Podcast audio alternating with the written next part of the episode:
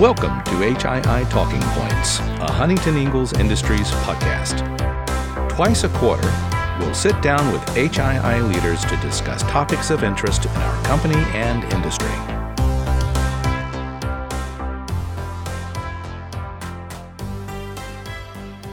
Hi, all, and welcome to another episode of HII Talking Points.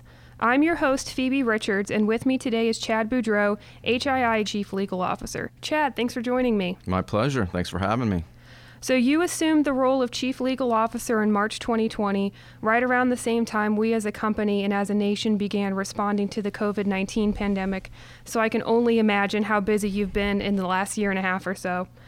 I'd love to get your perspective on HII's legal department and how you serve the company, and also how this work has changed because of COVID 19. Uh, so, with that, let's get started.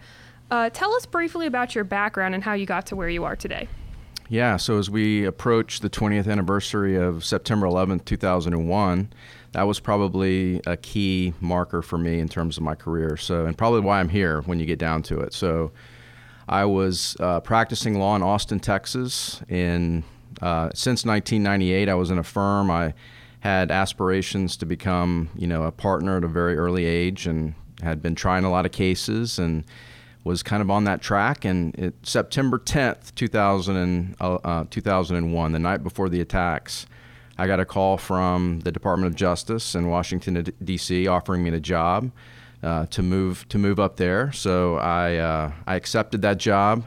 Had dr- driven into uh, work the next morning, kind of reciting how I was going to give my uh, go away speech to the senior partner of the firm, if you will, and um, and I saw the attacks happen on television, and I, I didn't know at that time what was going to happen with my career, but they called me and said, We need you earlier rather than later. So I moved up to D.C. and started a job with the uh, Department of Justice uh, there at the main Justice Building. And um, from that point on, just kind of my career took a different trajectory.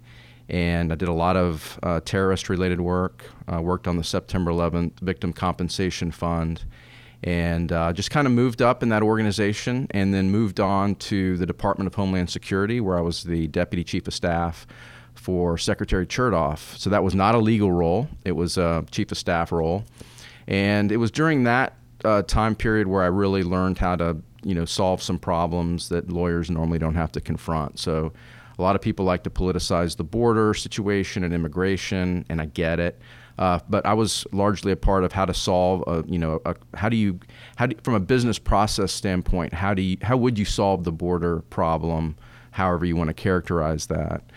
And um, so I spent a lot of time doing that, a lot of time on the ground, and during that process, kind of learned some new traits and experiences, in addition to doing a, a lot of terrorism-related work.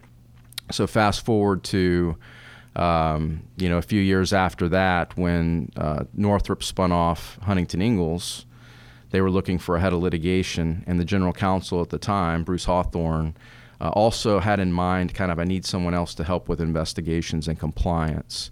And I think that suite of experiences that I had from those um, that past life was something that um, was intriguing to him, and um, and the rest is history with your unique background and in your role now, you know, what is your philosophy or approach to legal counsel for a Fortune 400 company? Yeah, so uh, a little bit of breaking news with the acquisition of Alion, we're now going to be a Fortune 300 company. So uh, thinking yeah. big, mm-hmm. yeah. So um, uh, my philosophy really hasn't changed. It's I, you know, just from a gut instinct standpoint, I want to shout out, hey, I want to be a national champion. I want to be a world champion law department. I want to uh, solve huge problems for the company. I want the company business to think of the law department as uh, a solutions provider like no other. But they can go for legal or even business issues and and interact with a team of really elite lawyers. Uh, I'll take myself out of that for now, but elite lawyers who can approach any problem and be the best at solving that problem. And we've assembled a team over uh, 10 years, but even before that, we inherited, those of us who came after the spin inherited a great legal department as well. And I think it's only gotten better over time. But um, but we've I think proven over time that we can be a solutions provider. Uh, speaking of your team and, and you know solving big problems, I would imagine your team has been exceptionally busy since 20, March 2020, tracking the various legal questions and quandaries associated with COVID 19. Can you share a little of what you've seen from a legal perspective? Yeah, so my first my first day on this job, you know, some 18 months ago, was a crisis management meeting where we were talking about um, COVID and, and what we were going to do. And uh, it's a pretty interesting situation, but uh, there was a few observations that I had from that. First of all, Mike Petters from the very beginning said we are going in this particular direction, and there was no questions about it, which makes it very easy. You know, if you're going to uh, and, and, and quite frankly, it's not that easy to make that decision, but it's easy once that decision's made to kind of know what you need to do. And so for for me, I looked at it and I said, well, if if we had had a leader that had hemmed and hawed on that, it would have I, I, it would have been very difficult to to provide the best legal advice or business advice in that in that situation. But once he made that decision, everything kind of went in motion. And uh, you know, we often at this company say, you know, we do things better than other people, and, and a lot of times we do. Uh, sometimes, even in my organization, we, we, we probably say that, but we could get better. Uh, I really have to say that the um, the division presidents and those supporting them did a masterful job with how they handled the COVID situation, knowing that we were business essential, we were we were mission critical. We had to we had to go out and, and just and work when other people many people had to stay at home or wanted to stay at home. And, um, and so, because of that, uh, we've put ourselves in a good position. From a legal standpoint, there are a variety of com- complex challenges, and we will be living with this for years to come and def- de- several different variations of, of legal problems and issues. But I really have to hand it to my colleagues, to the leadership of this company, and to everybody working down on the deck plate that you've put us in a situation where we are best situated to um, to do what we need to do. Right. So, you mentioned you know being mission critical. Did you find from a legal perspective that presented some unique challenges in our industry that other industries maybe didn't have? Yes, and you know, again, as easy as it is to kind of have that clarity of mission to where you can go out and do it, it still raises some unique challenges. So even to this day, Phoebe, I will be on a call with my colleagues from other defense contractors, many of whom are larger than we are, and the topic they want to talk about is return to work.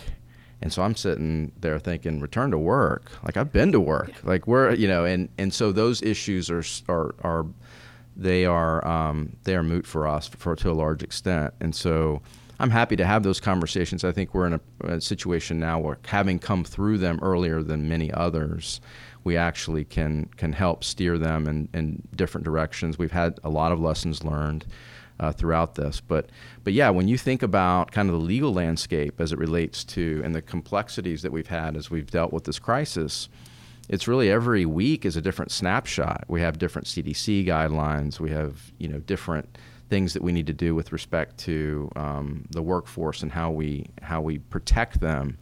But um, but it's been great because you know when you have a big challenge like this, you know a lot of times um, you know the legal aspect is important, and it is here too.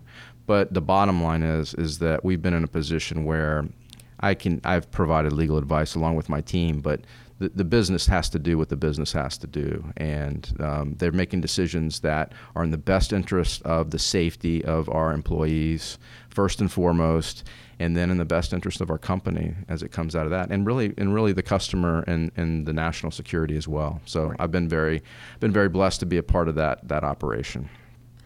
Very good. Uh, switching gears a little bit, uh, what area of law or aspect of your job excites you the most?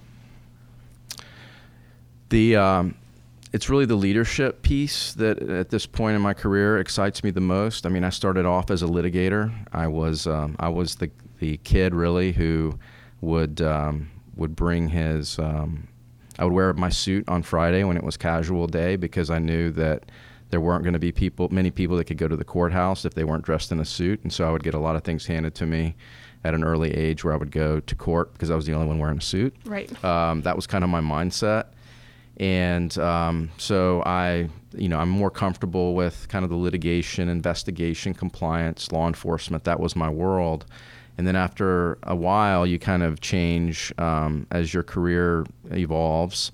Uh, but now I just see I have close to 50 people that are in my department and they are amazing at what they do. And I can tell them, hey, I want to go in this direction and I can just let them go and be who they are. And, and they come back with these amazing results and solutions and ideas.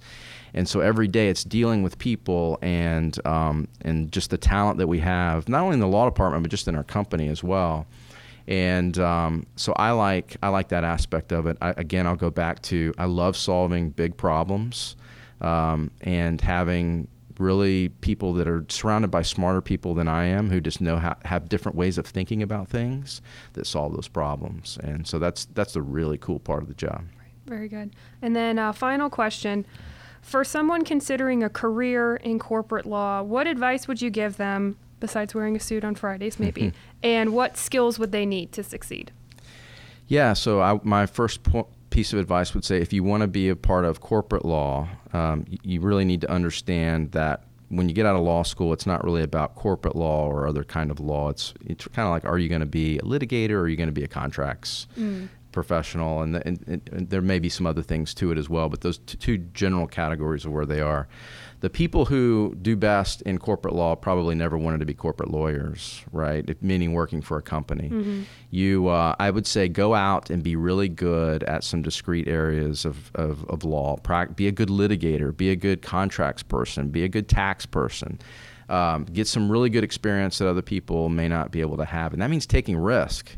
I mean, um, we can talk a lot about you know uh, the people in my law department, but when you go down and you survey each one of them, almost to a person, they have taken risk in their careers that have enabled them to get in positions where they can work for us, a company uh, like ours, publicly traded Fortune 500 company that's again doing things that are that are really cool. And this is a laboratory for those who are very curious and again who uh, feel like the company is bigger than themselves to succeed. And um, so I would think about it that way. It's not always easy. Um, to think about it in those, those ways. But in retrospect, the people that I have on my team and that I see in other, uh, you know, healthy law departments are those that got really good at something else besides working for a company.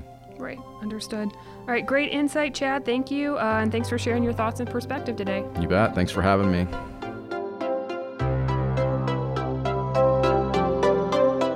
Thanks for listening to HII Talking Points. This podcast was produced by Huntington Ingalls Industries Corporate Communications team. We welcome your feedback and ideas for future podcasts at www.huntingtoningalls.com slash podcast.